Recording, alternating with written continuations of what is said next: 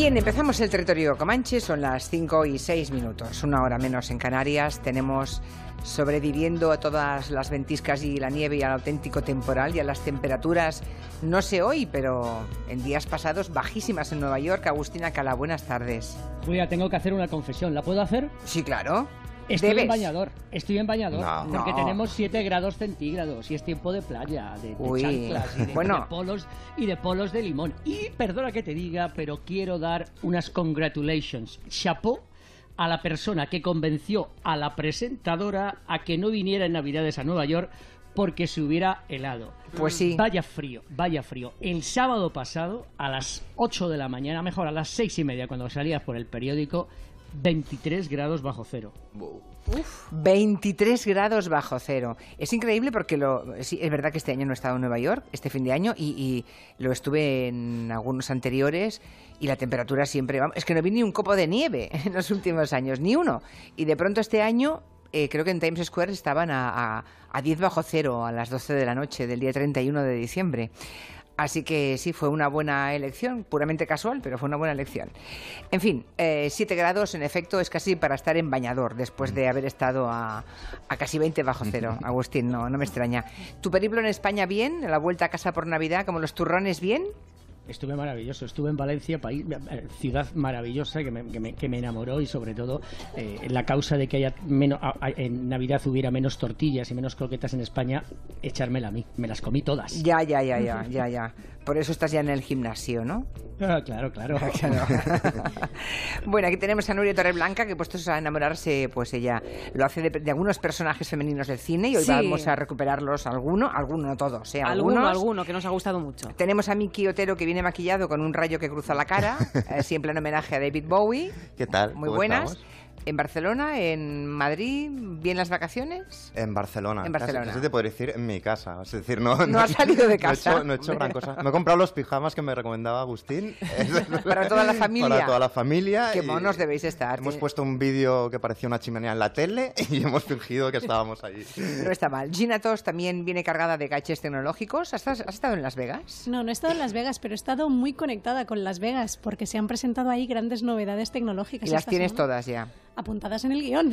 Bueno, pues ahora de aquí no se escapa nadie, a pesar de que dice Agustín Alcalá que la última moda que está imponiéndose en Estados Unidos es algo así como el bailing out, que significa largarse sin decir nada, escaparse. ¿Cómo va eso?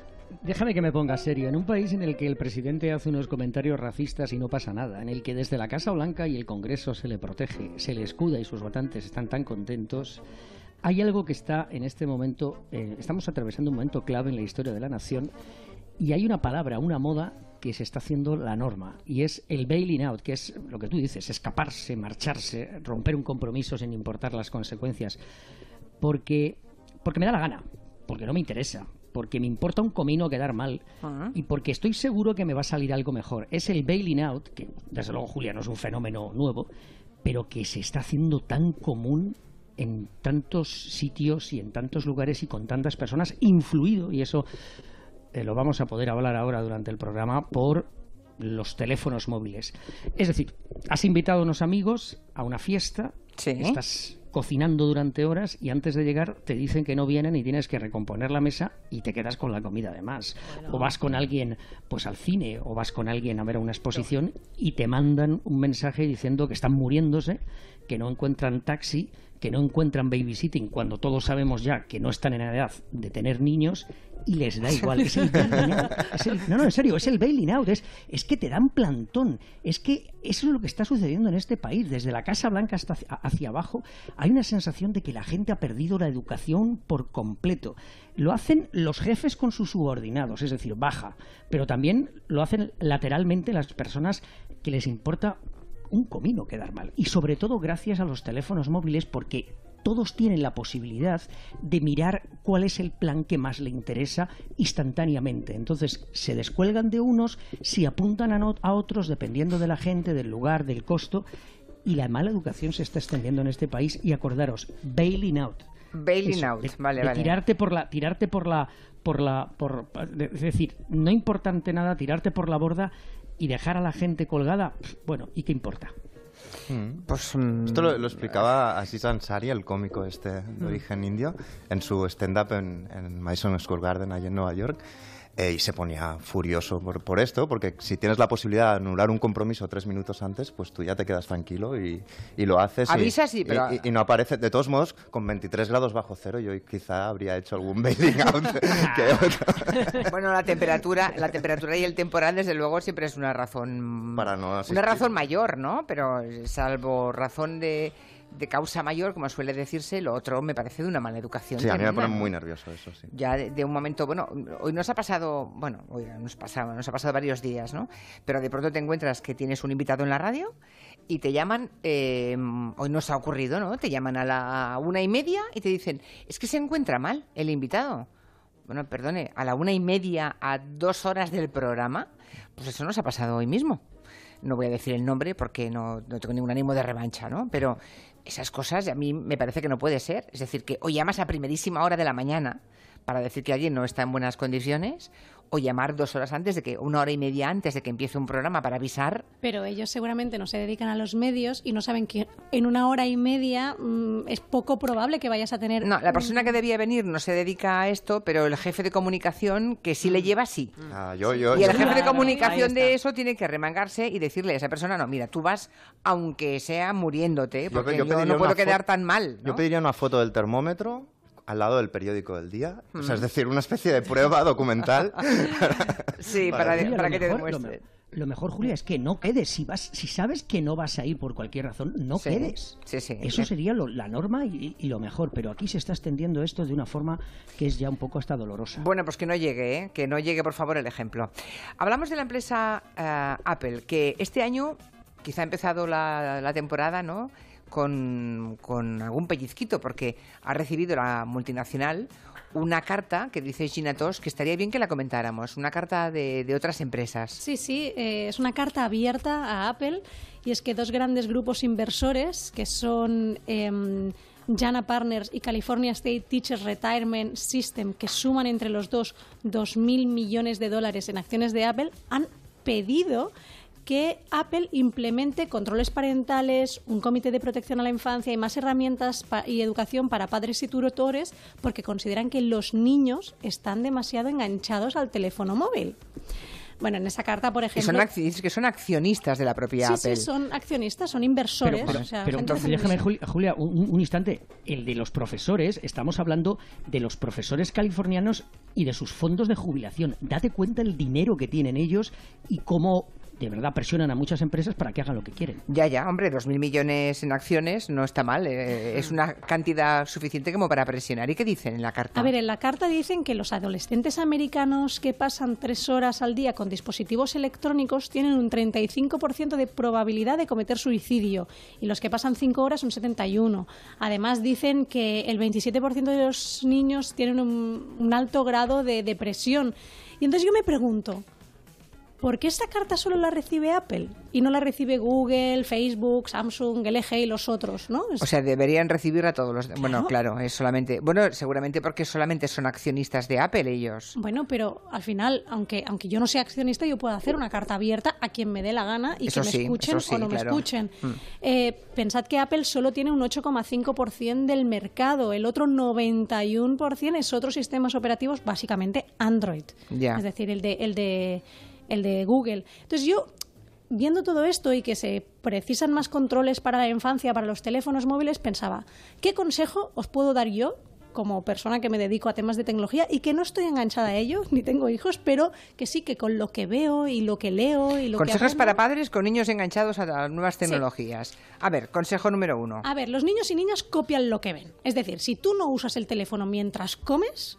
que tu hijo tampoco lo use, y de esa manera pues creas el hábito de no tener el teléfono en la mesa. Si tú tienes el teléfono en la mesa y el niño lo ha visto, de esta manera tiene como la excusa de decir, no, no, si tú lo tienes yo lo tengo. Ya, mm.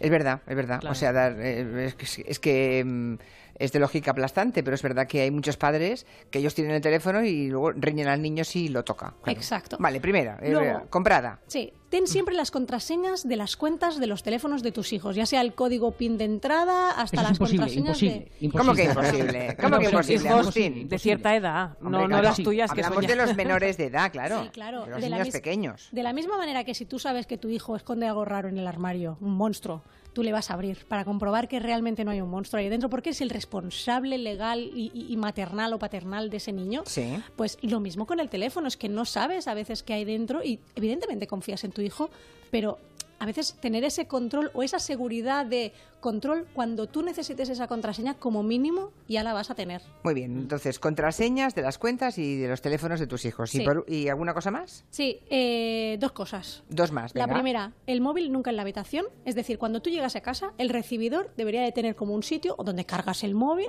y todos los móviles ahí cargaditos para que luego la casa funcione con normalidad a la hora de cenar, a la hora de hacer los deberes o de ir a dormir. Vale, o sea, nada de que se metan con el móvil en la habitación. En el, sí, debajo uh-huh. de la sábana.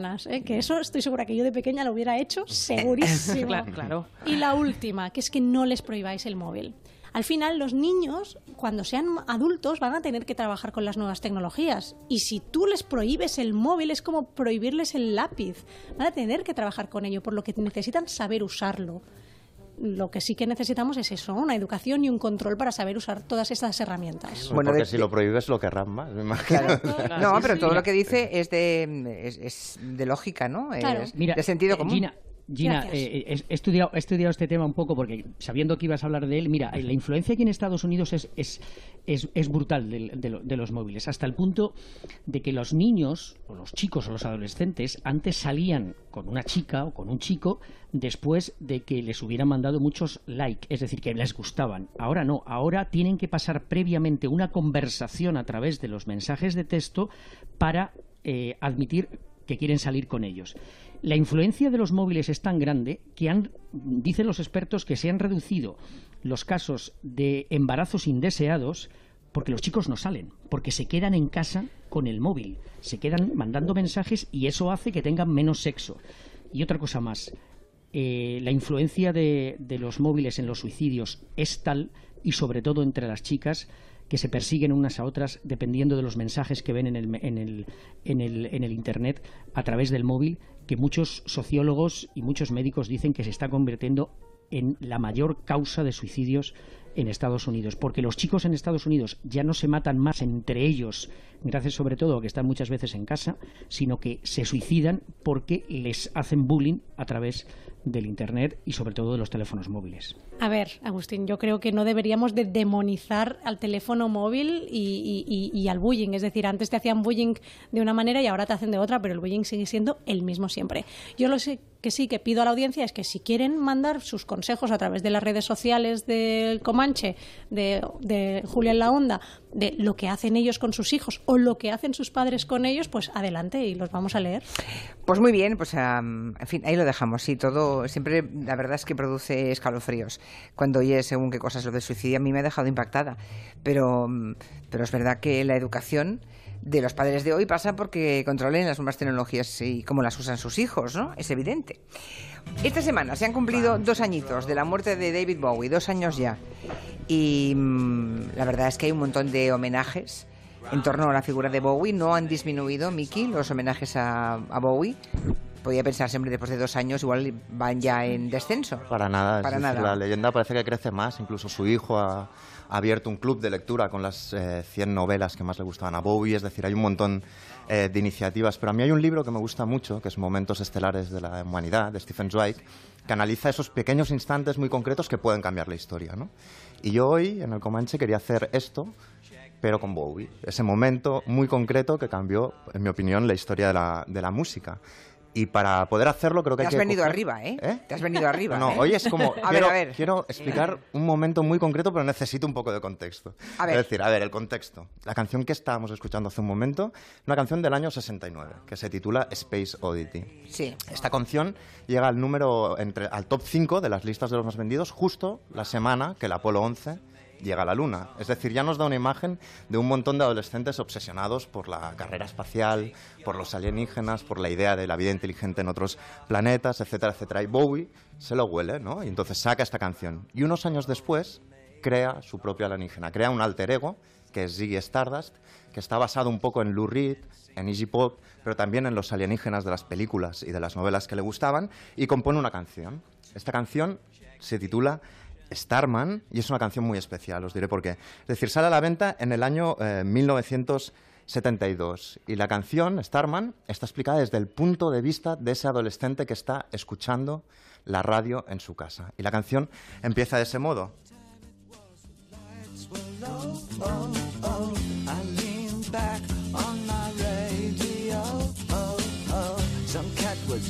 Es decir, esto ya, eh, los adolescentes ya, ya veían y decían, ostras, esta la canción soy yo. Estoy estirado en la radio, estirado en la cama, escuchando la radio, he escuchado un rock and roll, pero ahora de repente la música ha parado y alguien me está cantando y me está enviando un, mea, un mensaje muy especial, ¿no? ¿De dónde vendrá ese mensaje, no? Se preguntaban los adolescentes, ¿de dónde viene? Y hay un paréntesis antes de seguir con Starman, que es una influencia de esta canción muy curiosa e inesperada, que es esta canción.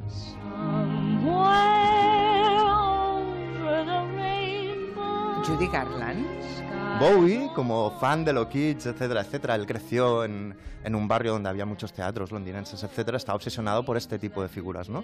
Y en algún lugar más allá del arco iris, lo que dice Judy Garland está presente en la canción Starman y, como veremos al final, el estribillo es prácticamente calga, calcado a la melodía eh, que estábamos escuchando, ¿no? Pero en esta canción, en Somewhere Over the Rainbow, es la canción del Mago de Oz, ¿no? Que es una canción en la que la protagonista empieza en un mundo en blanco y negro y de repente llega Oz, que es un mundo en color, en tecnicolor, sí. un, esta, un estallido de colores. Y eso es lo que pasa con la canción Starman y con el momento exacto, ya hemos llegado al momento clave que os quería explicar. Esto sucede el seis de julio de mil novecientos setenta y dos. David Bowie va al Top of the Pops. El Top of the Pops es como el Toccata aquí, como, como cualquier programa de música, pero mucho más. Los adolescentes ingleses Eh, veían el Top of the Pops como quien va a misa, es decir, se ponían todos en el tresillo, es decir, lo veían cada semana y no, no, no era un YouTube, es decir, no lo podían volver a reproducir. Entonces ellos veían lo que pasaba en ese programa de música y se llamaban entre ellos y durante toda la semana fantaseaban y la bola de esa estrella del rock que había aparecido por la tele se hacía más y más y más legendaria, ¿no? Y entonces Bowie aparece en ese programa, en algún, algunas teles ya son en color y aparece uno con el pelo de color naranja que parece una hoguera, es decir, un pelo naranja en llamas, con un mono eh, arrapado al cuerpo de colores dorados y azules, con unas botas de boxeo. El tipo andrógino que no sabes si, sí, no, no sabías sí, si era chico o chica, tenía un ojo de cada color, es decir, es la imagen más parecida a un alienígena que un chaval de catorce años en un suburbio de Manchester, absolutamente gris, podría haber. ¿Y entonces qué pasa? Que se empiezan a llamar entre ellos, se empiezan a llamar entre ellos, oye, pon la tele, está saliendo un tipo increíble por la tele, una especie de alienígena. Y entonces el momento clave es cuando Bowie eh, canta un verso de la canción que dice, tenía que llamar a alguien y te elegí a ti. Y en ese momento señala a la cámara, canta esto.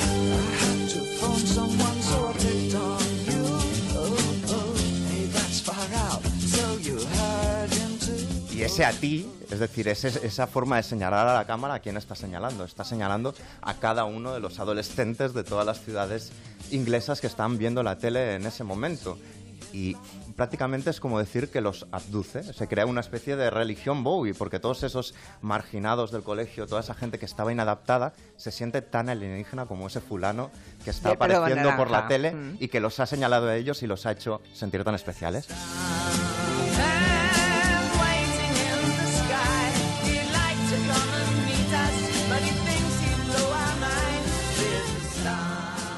Y aquí está el trozo del Over the Rainbow. Y aquí que suena igual. Que suena pero igual, sí. La imagen es llamándose.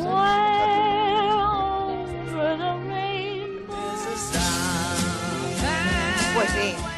Y ya ves a todos los niños pues tiñéndose el pelo, depilándose las cejas, robándole el abrigo de astracán a la abuela y saliendo con unas pintas fenomenales y a la calle. Y perdiendo kilos como desesperados, y, y, porque y no, y claro, David Bowie como Siggy pesaba treinta y pico kilos. Eso era en el año setenta y dos, aquí todavía faltaban tres años para que muriese Franco. Exacto.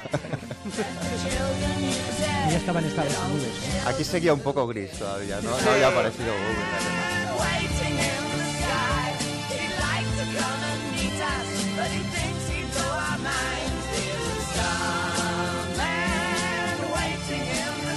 Nos cuenta Francisco Ramos que lo de el ojo de cada color de Bowie no es verdad, que es un ojo con una pupila dilatada por culpa de un sí. puñetazo que recibió cuando era pequeñito. Sí, sí, el efecto es el azul efecto y verde, ese. claro, mm. pero es el efecto que tiene, sí, sí.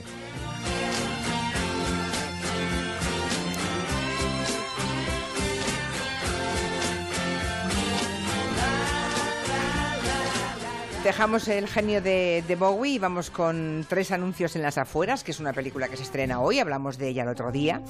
Eh, dijo Edu de Vicente que era una gran película y nos habló mucho de su protagonista. Dice que es uno de los grandes personajes del año. Sí, interpretada por Frances McDormand, una actriz buenísima, y, y este personaje nos ha dado ganas, porque ya se sabe que todo el mundo hablará de él durante este año, nos ha dado ganas de repasar a otros grandes personajes femeninos de la historia del cine. ¿Por qué? Pues porque, porque de vez en cuando conviene, porque también los hay y sobre todo porque pedimos más personajes de este tipo, ¿no?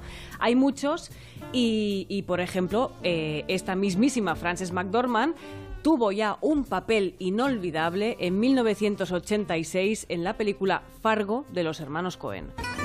Así que el policía para a alguien y lo mata.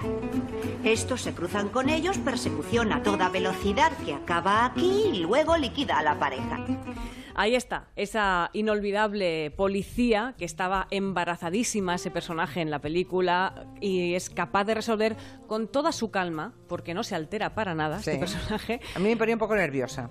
Te ponía un poco nerviosa. Ponía... No, sí, lo yo, puedo entender, yo, ¿eh? No, no, imagino que era, era parte de la atmósfera que quería crear claro, la película de Fargo, claro. pero a mí me ponía nerviosa. Claro, pero es que tampoco yo creo que la movilidad se, se reduce cuando vives en un entorno de nieve tan salvaje como es el de la película Fargo, ¿no? Es posible. Es posible. Bueno, dejamos la nieve, ¿vale? Eh, miramos a la galaxia otra vez, vamos al Starman, y ahí siempre tendremos a nuestra princesa Leia de Star Wars, la mejor princesa de la historia, también debido a la arrolladora personalidad de Carrie Fisher como guionista, como actriz y como mujer.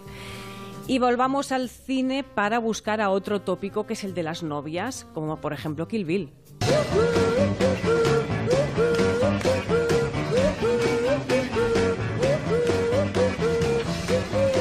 Yo creo que es la mejor novia de la historia del cine, habrá varias, pero yo creo que esta es una de las mejores. Uma Thurman creó este personaje junto a Quentin Tarantino, que dirigió la película.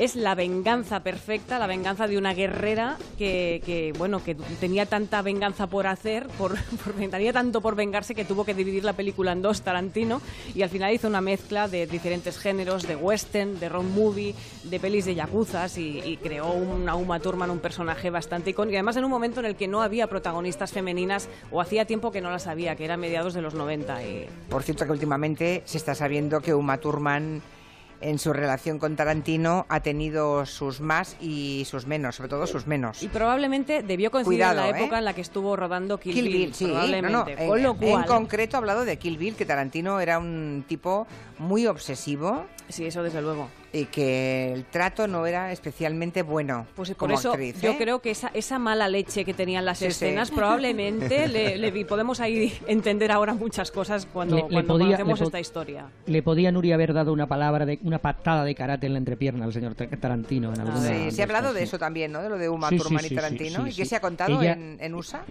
Ella lo que ha dicho es que había sufrido también casos de acoso sexual, aunque no ha, ha dado a entender que ha sido de algún director y también de algún productor, aunque no ha dicho nombres, pero evidentemente cuando estaba hablando se estaba refiriendo a Tarantino y quizá a Weinstein también, porque fue uno de los hombres que le dio más posibilidades para, para poder llegar a, a, al cine y triunfar en, en, en Hollywood. Bueno, y que producía varias de las películas de Tarantino, claro. Harvey Weinstein, con lo cual está clarísimo que de, debió coincidir. Menudas compañías. Menudas compañías. Tarantino admitió que te, igual tendría que haber dicho algo, pero es que ahora ya van a salir uno detrás, van a desfilar uno claro. detrás sí. de otro. James Franco salió agradeciendo con el sí. pin. que Exacto. llevaban todos, les salieron cinco denuncias, alguna violación, es decir, va, va a salir un, no, no, van a desfilar uno detrás de otro. Ojo, que de aquí a los Oscars todavía tenemos tiempo para, para empezar a descubrir más casos. Escarlata O'Hara es otro grandísimo personaje de Lo que el viento se llevó, funciona muy bien, también la teoría es que funciona por contraste, porque hay dos personajes muy pastelosos, que son Ashley y Melanie, que no pienso volver a imitar, ya se, he salido hoy en el Somos Humanos, no, no me repetiré, pero Scarlett es un grandísimo personaje.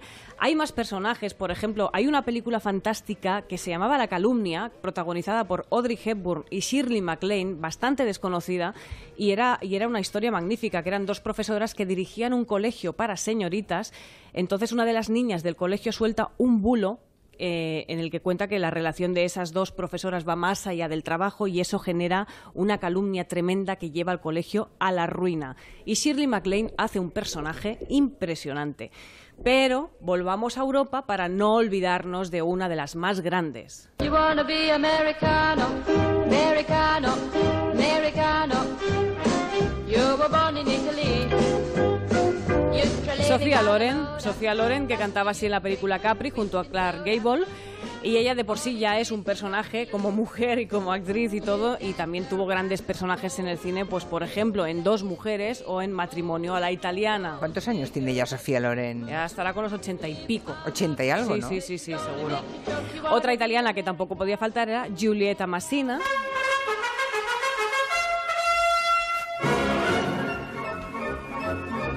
Sobre todo en esta película, en La Strada.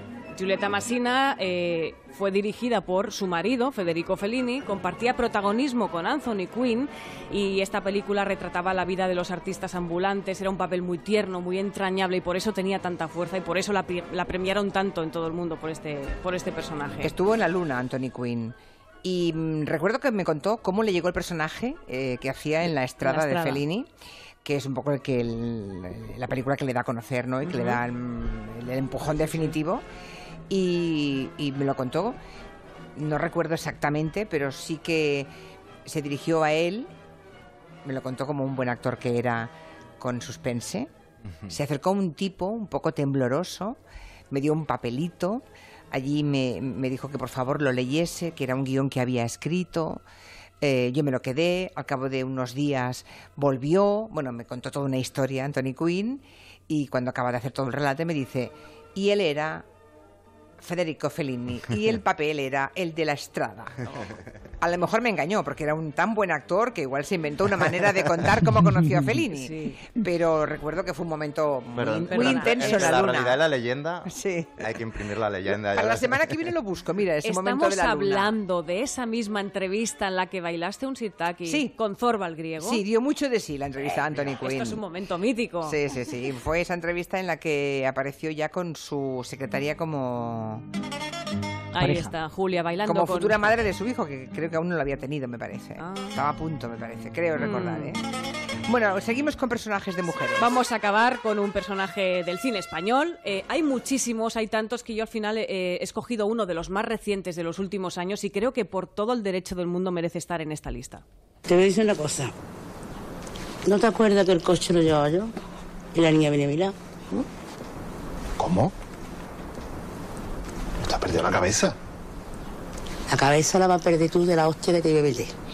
Esta es Carmina, revienta. Esta es Carmina, sí, la película de Paco León donde nos regalaba este gran personaje que era ni más ni menos que su madre. Carmina era una leona, yo creo que es la mejor manera de definir a este, a este personaje, que defiende a su familia pero tiene un sentido práctico y muy retorcido de las cosas, aunque sí, nos ha regalado un grandísimo personaje.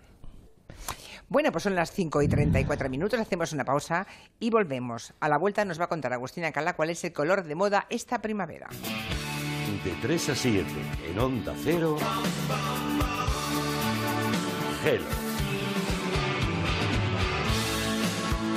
Con Julia Otero.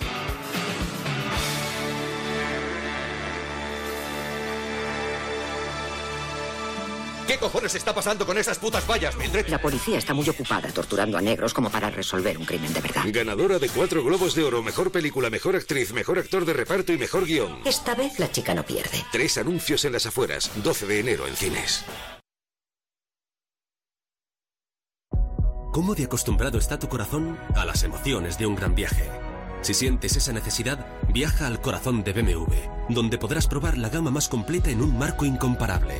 Para que los latidos de tu corazón vayan al ritmo de nuestros motores. Ven a B M W Madrid, concesionario filial B M W en Las Tablas, el corazón de B M W. Comenzamos el dos mil dieciocho liquidando como nunca. Aprovecha nuestras rebajas. Electrocasión, lavadora Whirlpool ocho kilos A+++ y mil doscientas revoluciones por solo doscientos noventa y nueve euros. Secadora Candy ocho kilos condensación electrónica por tan solo doscientos sesenta y nueve euros. Somos los más baratos. Electrocasión, corre que se acaban. Hola, soy Concha, Concha Velasco. Hace ya tiempo que les vengo hablando de Duchamanía y de las ventajas que supone cambiar la bañera por un plato de ducha. Una ducha con suelo antideslizante, con su mampara de seguridad y sin temor a resbalones traicioneros. Pues ahora Duchamanía les ofrece una ventaja más, la financiación, sí, sí. Pueden cambiar su bañera por un plato de ducha desde solo novecientos noventa euros. Paseo del Molino seis, Madrid, noventa y uno, cuatrocientos sesenta y ocho, cuarenta y nueve cero siete o duchamanía punto es. Onda Cero Madrid, noventa y ocho punto cero. ¿Necesita conocer el valor oficial de su casa, finca, empresa o negocio? TIRSA, Sociedad de Tasaciones homologada por el Banco de España, especialistas en tasaciones de ámbito nacional. TIRSA. Llámenos al noventa y uno, cinco cuarenta, cero seis treinta y tres o visítenos en Jorge Juan cuarenta y cinco. Presupuesto sin compromiso. Mercaoficina punto es. Muebles de oficina de segunda mano sin moverse de casa. Mercaoficina punto es. Alquiler. Acción de alquilar. Negocio por el que se cede una cosa a una persona durante un tiempo a cambio de una rentabilidad. Seguro. Adjetivo. Que es cierto. Libre y exento de todo peligro o riesgo. Si piensa en alquilar, ya sabe. Alquiler seguro. novecientos dos, treinta y siete, cincuenta y siete, setenta y siete. Alquiler seguro. novecientos dos, treinta y siete, cincuenta y siete, setenta y siete. Adelántate al frío y disfruta en Alsocaire del mes de la cuchara. Una gran selección de platos de cuchara elaborados por nuestra gran chef. Y de postre, el mejor arroz con leche artesano de Maribí, ganador de numerosos premios. Alsocaire, tu restaurante cántabro en Madrid. Pío Baroja diez, Metro Ibiza. Reservas en el noventa y uno, cuatrocientos noventa y tres, ochenta y ocho cero cuatro. Alsocaire, la mejor cuchara de Madrid. Murprotec, buenos días. Le llamo porque tengo humedades. Ha llamado al sitio adecuado. ¿Qué tipo de humedades? ¿Qué es lo que ve? Se cae la pintura, hay manchas blancas y huele muy mal. Lo he intentado todo. Uno de nuestros técnicos le visitará y analizará gratuitamente su problema de humedad. Si podemos darle solución, será con garantía de resultado por escrito de hasta treinta años. Jamás volverá a tener humedades. No sabe cuánto me alegra oír eso. Llame al novecientos treinta, once treinta, novecientos treinta, once treinta o el murprotec punto es. Hemos reunido lo mejor de cada fuerza de seguridad del Estado. Aquí podrán demostrar su valía, porque aquí solo entran los mejores. Bienvenidos al Cuerpo de Élite. Cuerpo de Élite. Muy pronto estreno en Antena tres. Sherry, Sherry baby, Sherry, Sherry baby, Sherry, Sherry baby. Aquí hay aquí. Así que Sherry, ¿eh? El color cereza, dices que es el color de la temporada, Agustín. Desafiante, apasionado, asociado a la felicidad y a la riqueza. Aunque para nosotros, claro, el rojo, el rojo, el cherry, el rojo siempre ha sido asociado a la izquierda, pero aquí no, porque este es un país diferente. Se ve en todos los sitios, Julia. En los mantos que llevan las protagonistas de The Handmaid's Tale, la serie de moda de este año, en las boinas para protegerse del frío, en los jerseys, en las botas, en los labios, cerezas, labios cerezas. En los vestidos, en los pantalones, en las blusas ah. y las chaquetas, y también en los platos, en los adornos en las casas, en el cuello y en el jersey de lana. Cherry red de muchos tonos, color de fruta madura, en los chaquetones finos de invierno y en los pendientes. Y fijaros, por ejemplo, en los libros. Ese libro, el Fire and Fury, que tanto ha humillado a Donald Trump, eh, las dos grandes palabras, fuego y furia, aparecen en rojo chillón porque quizás también es un color asociado con el cabreo y con el enfado. Los principales nombres de la moda mundial lo han rescatado con mucha fuerza y todo lo que tenga tonos rojos y cereza domina. El domingo, en la entrega de los Globos de Oro, casi nadie se fijó que la alfombra era roja porque el negro, bueno, ya sabéis, claro, fue dominante. Claro, claro. Pero aquí, aquí todo el mundo opina que el negro va a ser flor de un día. Quizás se repita en otras galas y entregas de premios, pero que se va a marchar. Y el cereza, cualquier tono del rojo, pero sobre todo el cereza, el cereza va a ser el color de este invierno y de la primavera. Hasta que, por supuesto, caiga la primera nevada y el mundo volverá a ser blanco. Porque Clara, el Real Madrid siempre vuelva. Y déjeme que te dé una, una noticia. Ya estamos colocando al Real Madrid. Es que es incorregible. Pero dejadme que te dé una noticia. El, claro, eh, John Freely, que es el embajador de Estados Unidos en Panamá, ¿sí? ha dimitido en protesta por las palabras del presidente de Estados Unidos, que en este instante, Julia, se está dirigiendo a la nación en un acto de homenaje a no sabes a quién. ¿A quién? A Martin Luther King. No. Ay, ay, por favor. Menudo cinismo, ¿no? Curioso. Así que, que filtro, está en un ¿no? acto ya, de Martin Agustín. Luther King. Es que sí, la verdad es, es que, que no el filtro. Problema es no hay, que estamos, no hay aduana, cerebro. No, estamos anestesiados ya, porque cada día es una de Donald Trump y bueno, pues lo vamos contando como quien cuenta una película. mmm, sin más, pero es, es preocupante que hables a ese señor de que no sí, le interesa es, a la gente es, que viene de países mismo, de mierda. Julia, está diciendo ahora mismo que no importa el color de nuestra piel, sino que Dios nos ha creado a todos iguales. Pues bueno. Yo sí lo a los salvadoreños también de esta semana y todo. Pues que bueno, no, no debe ser el momento de sí. que, que lee seguramente eh, la intervención, el discurso que le han preparado.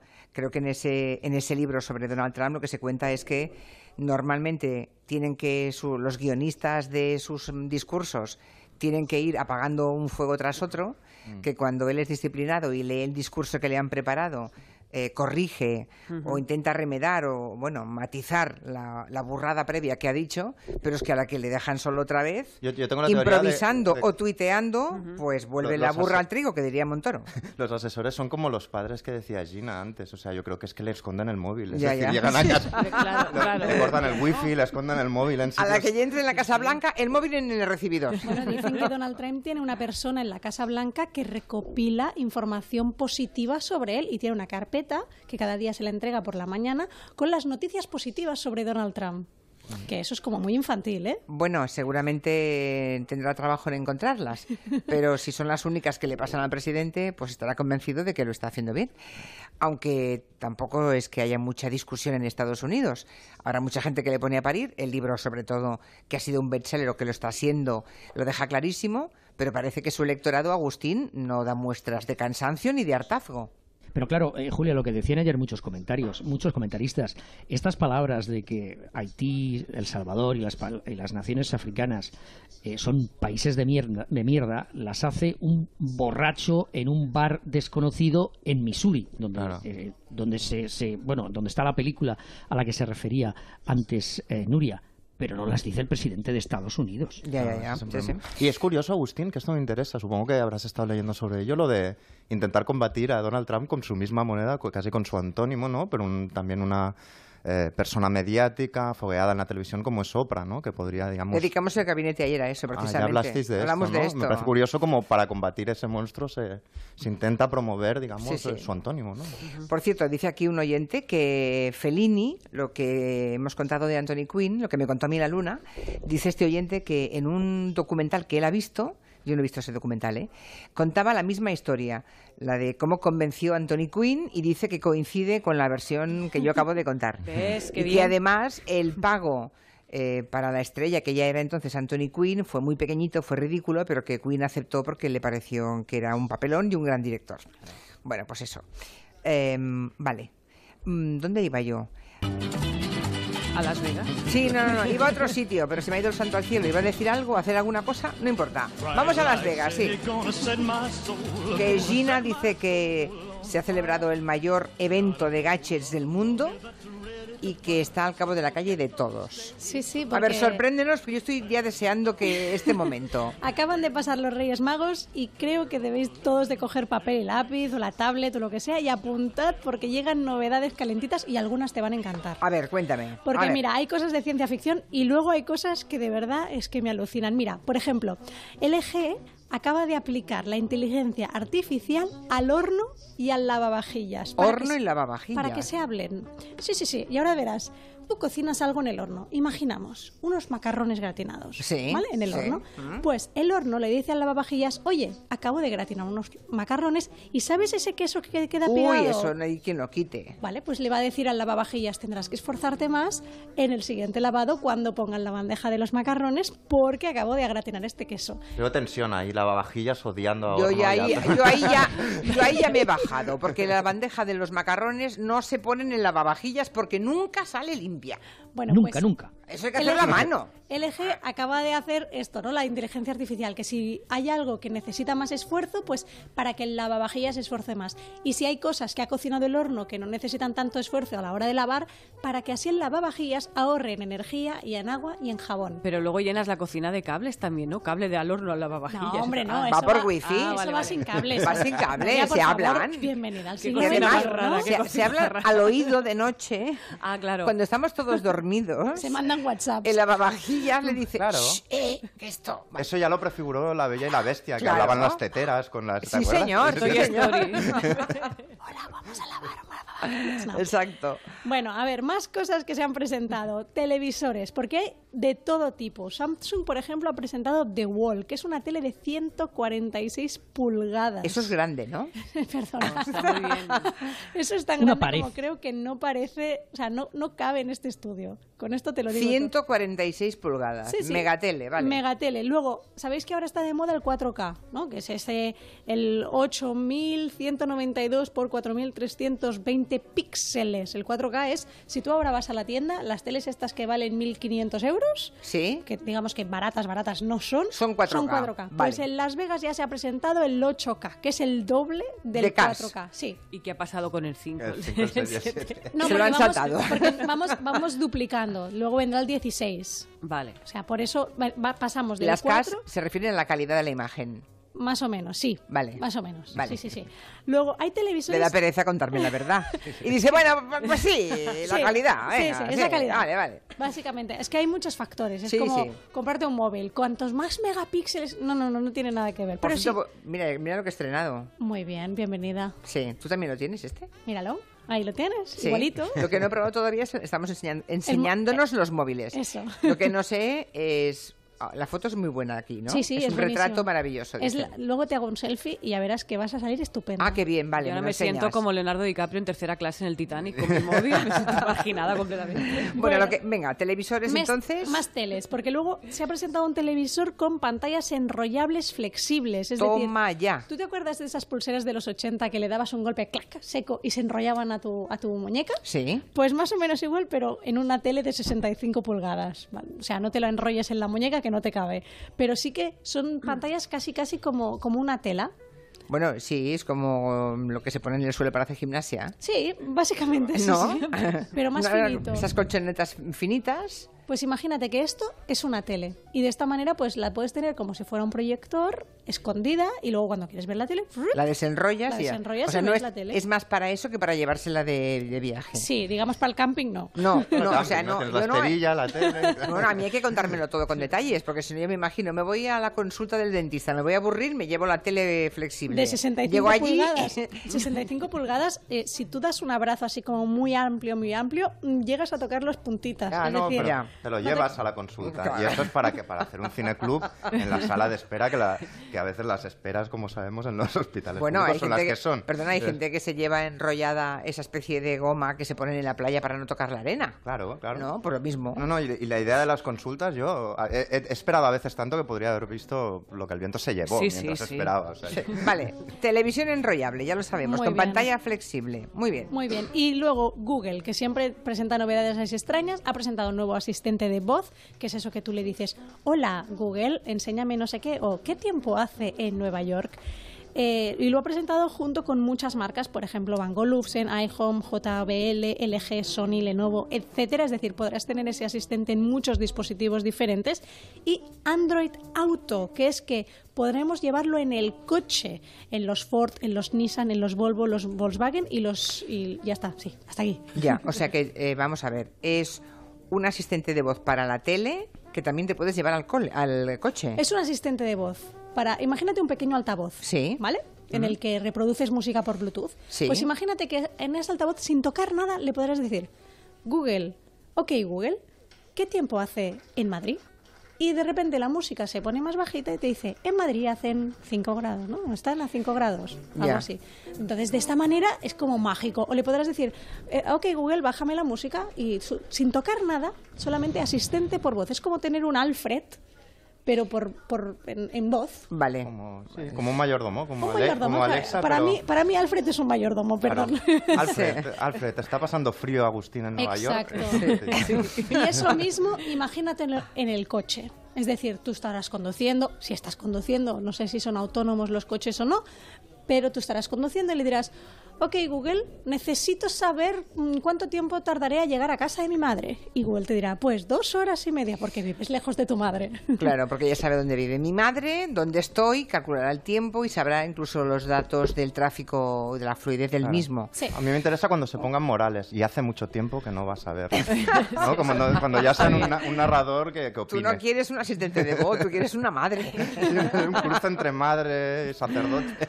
Bueno, eh, yo, prefiero yo la televisión. Enrollable, ¿eh? Yo creo que esto no... ¿Qué decías, Agustín? Yo tengo otras dos. Y ¿Ah, te van sí? a sorprender. ¿Teles nuevas? Una, no, no, no, yo tengo otra cosa, otra cosa que te va a sorprender. A ver. Un retrete al que le puedes hablar. Un retrete. A, un retrete. Un retrete. Estoy, un, un váter, estoy barajando un todas las posibilidades. Un váter, sí. ¿A qué conversación váter. vas a tener? No, no estoy barajando en qué tipo de situación podría tener yo algún interés en hablarle al váter, pero estoy bueno, dispuesta pues a que me sorprendáis. Le puedes decir en la forma en la que quieres que salga el agua. Y tú ah, puedes decirle, mira, vale, vale. quiero, o sea, de... quiero... Com... Quiero con más fuerza o con menos fuerza. O sea, como la conversación del horno y el lavavajillas en función de la misma suciedad. Claro, tú tienes que decir efectivamente si la quieres fuerte, no la quieres fuerte, claro, o al comienzo... Dices, atención, chorrito o chorrazo. No, ¿no? Así, atención, que ha sido popó, dale duro. Ha sido lo segundo, no lo no, no, o, no, no, en serio, o al comienzo o al final. Ya, ya, puedes ya. hacerlo. Vale. Y además, mía. también puedes pedir que te ponga... ¿Qué? Cuando estás en el agua? acto. No, no, el, el, el baño, o sea, el, el retrete tiene música y tú puedes pedirle que te ponga música cuando estás en el acto. Ah, Pon, es ponme, ponme Starman de David Bowie, justo ya, cuando claro, estás... Justo en ese eso es bueno, a mí eso es bueno para hacer... Inspira. Digo yo, eso es para hacer bueno la digestión, yo qué sé. O sea, ya, ya, eso ya, es una, una oferta. Y luego algo maravilloso, pero maravilloso, y es lo siguiente. Una máquina que tú metes una camisa y te la dobla. Perfectamente, como si fuera en una tienda. Ya. Eso sería una maravilla. O sea, se llama madre esto, ¿no? Un poco lo o sea, que necesita no, no, tú, en serio, tú tienes una es una máquina que te, que te, que te, te hace que te hace el, tu ropa, pues te la puede doblar en una cuestión de cuatro minutos. Uh-huh. Después de haber hecho la, la, a, haber hecho el, el lavado, tú pones abajo la, la, la, la ropa y ella te la, te la, te la dobla. Ya. Pero esto tiene pinta de haber sido ya inventado en las teletiendas aquellas de los noventa, ¿eh? Sí, pero con poco éxito, ¿eh? Claro, bueno, no, lo, eso es otro tema, malo, pero... Bueno, malo último la... gache, espera, que todavía le queda uno a, ah, perdón, perdón. a Gina. Sí, a mí me queda Toyota, que ha presentado un, un, un coche, que además es un automóvil autónomo, que pretende funcionar como un servicio de transporte y entrega de productos a domicilio. Y además esto se va a presentar, se va a usar en los Juegos Olímpicos de Tokio de dos mil veinte. Es decir, en breve, en un par de años, tendremos a unos coches de Toyota repartiendo pizzas, repartiéndote la compra del supermercado, repartiéndote los paquetes que has pedido, etcétera, en un coche en el que no hay un mensajero dentro, pero sino que va solo. ¿Cómo se mete un coche en un ascensor? ¿Sí? No, no, te tendrás, tendrás que bajar, claro. Tendrás que, tendrás bajar. que bajar, me parece un atraso. Entonces. Claro, te, te avisarán, te llamarán y tú bajas a la portería Ahora, a recogerlo, ¿no? Llaman arriba, yo prefiero es la involución, eso la es verdad. Bueno, bueno, no te preocupes, ya van a inventar algo que te lo va a subir con un dron y te va a entregar sí, y te eso, va a decir, Miki Otero, ¿necesitas que te doble la ropa?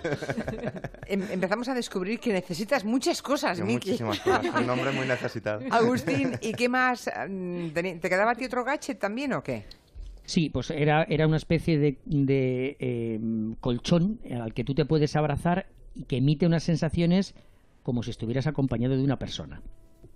Un colchón que da compañía.